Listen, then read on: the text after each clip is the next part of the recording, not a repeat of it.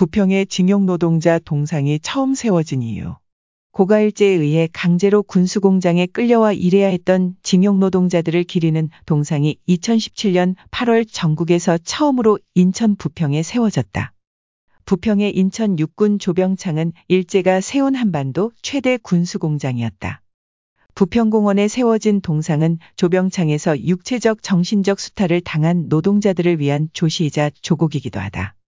부평공원은 일제에 이어 주한미군에 의해서도 군사기지로 징발당해온 부평의 기막힌 역사가 서려 있다. 미군은 해방 직후 그러니까 1945년 9월 8일 한반도에서 가장 먼저 인천에 진주했고 그 질긴 인연을 아직까지도 이어오고 있다. 인천항에 입항한 미군이 우선 신경을 쓴 곳이 부평이었다. 일본군의 핵심 군수기지가 부평에 있었기 때문이다. 일본군은 1930년대 후일으키면서 군수기지를 부평에 건설했다. 병장기를 만드는 군 시설이라고 하여 조병창이라고 불렀다. 이 군사시설은 고스란히 미군 기지로 전환되었다. 해방과 함께 등장한 미군은 1949년 한반도 철수 이후 1950년 95 인천 상륙작전 때까지 1년여를 제외하고는 부평을 떠난 적이 없다. 일제는 왜 농경지인 부평에 군수공장을 건설했을까? 방대한 중국 땅을 점령하기 위한 전쟁 수행의 부평이 최적지로 평가되었다. 넓은 평야지대인 데다가 부평의 서쪽과 북쪽을 철마산이 둘러싸고 있어 중국 방향에서의 공군 공격을 방어하기에 용이하다는 판단이었다.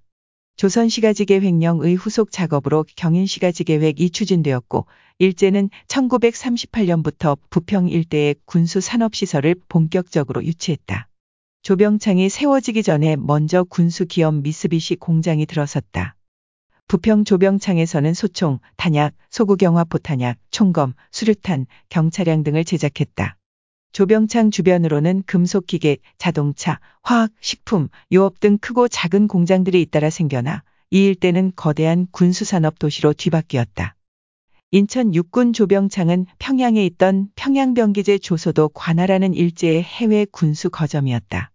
조병창 운영 초창기부터 일했던 노동자의 증언이 인천작가회의가 펴내는 문학계간지 작가들 2019년 봄호에 실렸다.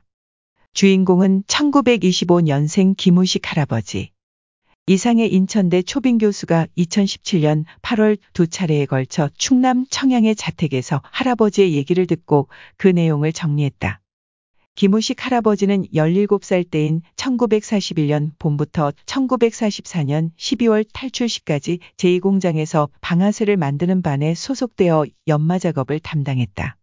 3개월간 기능자양성소에서 훈련을 받고 나오면 1에서 3공장의 부서로 배치되었고 다른 부서로 옮기지는 못했다. 여러 공정을 다 배우면 조선인이 총을 만들 수도 있기 때문에 같은 일만 시켰다. 시간이 지날수록 공장 규모는 커졌지만 헌병들이 곳곳에서 지키고 있어 직원들은 마음대로 돌아다닐 수도 없었고 급식도 제대로 안 되어 늘 배가 고팠다. 돈을 벌고 싶어 들어갔지만 착취만 당했고 사직서도 받지 않았다. 3년 6개월을 버틴 뒤 도망쳤고 우여곡절 끝에 해방을 맞았다. 75년도 더 지난 일이지만 그 시절을 생각하면 아직도 몸서리가 처진다고 했다. 그 많던 일제의 군수산업 시설 중 일부는 해방 이후 잠시나마 노동자들이 운영했다. 작가 이규원이 1948년 발표한 소설 해방공장 이 바로 그 이야기를 전해준다. 조병창을 중심으로 하는 군수산업 시설에서 온갖 착취를 당하며 일제의 전쟁 물자를 생산해내던 노동자들이 해방을 맞이하고 스스로 공장을 운영해 나간 이야기를 생생하게 썼다. 후속편이 발견되지 않아 해방공이 미완이 된 것처럼 조병창은 노동자들의 차지가 아니라 미군이 접수해버렸다. 해방은 되었지만 완전한 해방은 아니었던 것이다. 미군은 조병창 일대에 눌러 앉았다. 캠프마켓, 캠프 하이에스, 캠프 그란트, 캠프 타일러, 캠프 아담스, 캠프 해리슨, 캠프 테일러 등 7개 부대를 주둔시켰다. 제24지원 사령부도 배치했다. 영어로 에스컴이라고 불렀다. 그 규모가 얼마나 컸던지 도시를 이루고 있다고 하여 아예 에스컴 시티로 지칭하기도 했다. 그 에스컴이 1973년 공식 해체되어 많은 부지가 아파트 단지로 바뀌었는데 캠프마켓은 아직도 남아있다. 70년이 넘었지만 인천에서 미군이 저지른 일들은 아직도 진상이 밝혀지지 않은 게 많다. 그 중에서도 부평에서 벌어진 방공포로 탈출과 학살 사건이 주목할 만하다.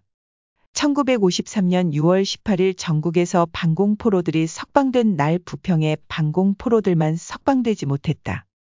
포로들은 다음날 탈출을 감행했지만 감시 병력이 한국군 헌병에서 미군 헌병으로 바뀐 뒤였다. 철조망을 넘다 미군의 기관총에 맞아 죽거나 다친 포로가 500명이 넘었다. 탈출에 성공한 포로는 1,500여 명, 수용자 중 300여 명이었다. 당시 방공포로로 있던 박종은의 수기 PW 포로 수용소 생활 1200일 실화에 전하는 내용이다. 부평의 방공포로들은 미군기지 건설 작업에 동원되었는데 대통령의 지시에도 불구하고 풀려나지 못하고 미군의 총에 맞아 죽었다. 당시 신문들은 탈출 사건 이후 850명이 부평에서 논산으로 이송됐다고 보도했다. 사라진 350명에 대한 진상 규명 없이 묻혀버린 사건이라 마음이 착잡하다.